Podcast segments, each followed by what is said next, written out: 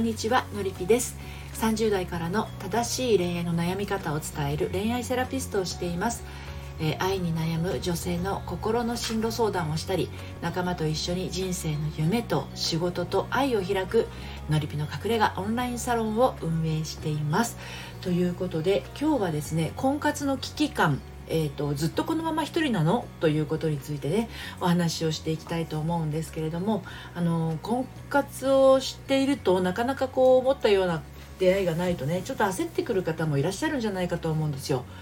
なんか頑張ってるのになんか全然私は出会わないし、うん、いつまでこうしていなきゃいけないんだろうとかねいつになったら私の運命の人に会えるんだろうってそんな風になっちゃってる方にねお伝えをしていきたいと思うんですけどあのね、ずっとこのまま一人なのっていうふうに考えている人っていうのは、まあ、どこかでねこう一人が嫌だっていうような思いが、うん、ちょっと強いのかなっていうところもあるのかなっていうふうに感じます。あなたはいかがですか？なんかねあの寂しい感じ？一人でいることがすごく寂しい感じがしてまあそれで一人が嫌だっていう感じでねそれで婚活パートナーがいたらいいんじゃないかっていうふうに思って婚活している方もあのいらっしゃるかもしれませんけれどね。この寂しさから婚活をしていてで婚活がうまくいかなくて一人が嫌だってなっている場合なんかこの自分の中に湧いてくる寂しさを自分で埋めるというよりかはその自分の中にあるぽっかり開いたものを誰かに埋めてほしいっていう思いがもしかしてあるのかななんていうふうに感じます。で、えーっとその寂しい時ってねこんな風な気持ちがねどこかにあるのかなと思うんですけどどうして私を置いていくのとかどうして私を見捨てていくのとか、えーあとそうだなどうして私を一人にするのとかそんな気持ちありませんかねあの一人が嫌だっていう気持ちが、えー持ってきてしまうのはね依存心なんですよ。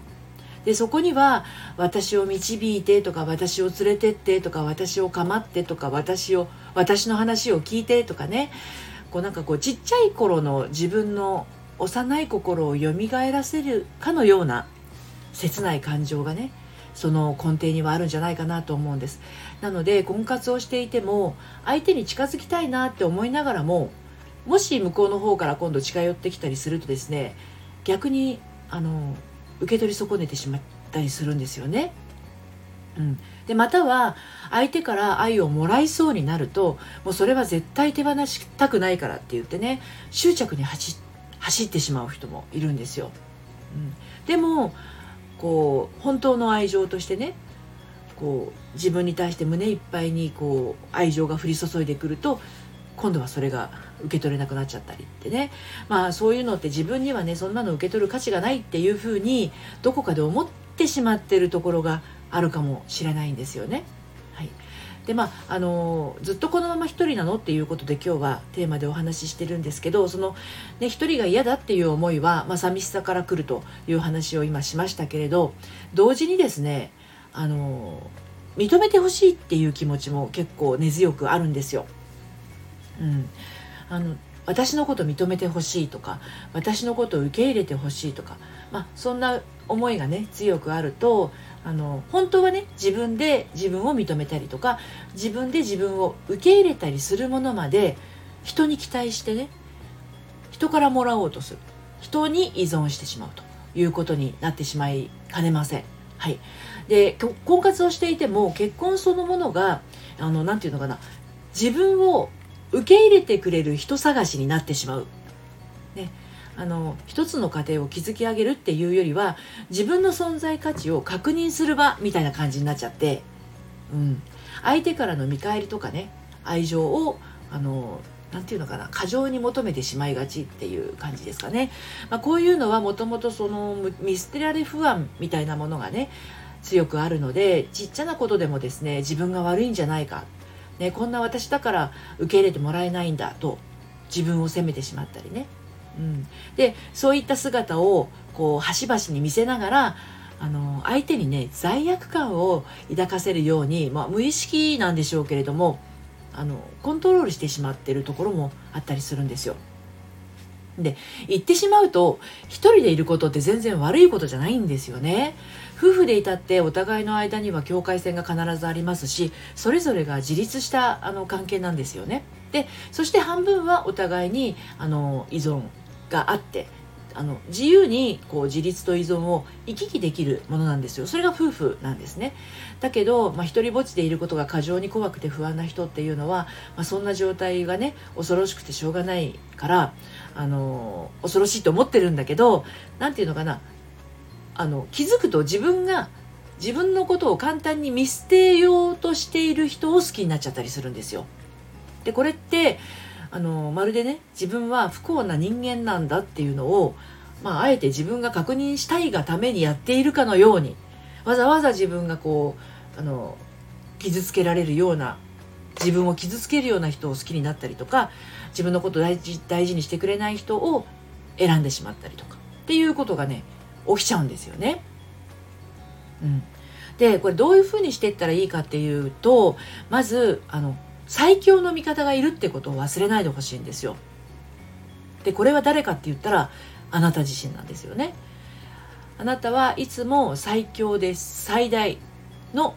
自分の味方ですね。生まれた時からずっと一緒にいる自分自身こそ最強の味方です。あの自分自身とコミュニケーションが取れることとあと自分自身の感情感覚をあの分かち合えること、ね、それこそがあなた自身のこう癒しの場になったりエネルギーを増幅させたりする源になってるんですよね。ですのであなたの心に湧いてくる思いがどんなにどす黒くても腹黒かったとしてもあの自分だけはね受け止めてあげてください。これを誰かに受け止めてもらおうとか認めてもらおうとするからまあこじれてきて寂しくなって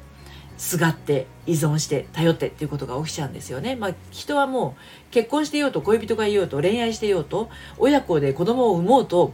基本は一人ですからね。はい。なんで結局私はいつまで一人なんだろうっていうこの質問に対してはですねあの次の言葉を送りたいと思います。あでこの言葉ですね公式サイトの「愛のトリセツ」というところでもですねあの、まあ、ちょっとこう内容はさらに詳しく書いてますけれど綴ってますので、まあ、あの読むセラピーですのでね読んでちょっとこう自分の中に落とし込みたいなという方はそちらも合わせてお読みください。はい、で結局私はねいつまで一人なんだろうとこのままずっと一人なのっていうふうに思っている方へのメッセージは次の言葉になります。はい、人は恋人がいても結婚をしていてもいつも一人なんですよ。うん、でも一人だからこそあなた自身のことはあなた自身が一番受け入れてあげるものなんです。100万の他人がどうこう言ってこようともあなただけはあなたの相棒です。この世にいる一人一人が人生における一人の旅人です。時折誰かと一緒に同じ時間を共有したりもしますが基本はみんな一人一人なんです。はい、一人なのはあなただけじゃないんですよ。うん、だからあの大丈夫です。はい、どうしてもでもねあのなんかこう寂しいなとか他の人はどんな風に考えてるんだろうななんてねあの思う時もありますよね。あのそういう方はですね私やってますオンラインサロンえー、のりぴの隠れ家ですねこちらは恋愛結婚結婚生活あと子連れ再婚子育てお仕事などにあのちょっとね迷ったり悩んだりしている30代からの女性の集まりです。はい、そんなにあの大所帯ではないのであのこう何て言うのかなこじんまりとやり取りができるサロンですのでもしご興味ありましたら説明欄のところから遊びにいらしてください。LINE から受付をしております。はいということで今日も最後までお聴きいただいてありがとうございました。それではまたさようなら。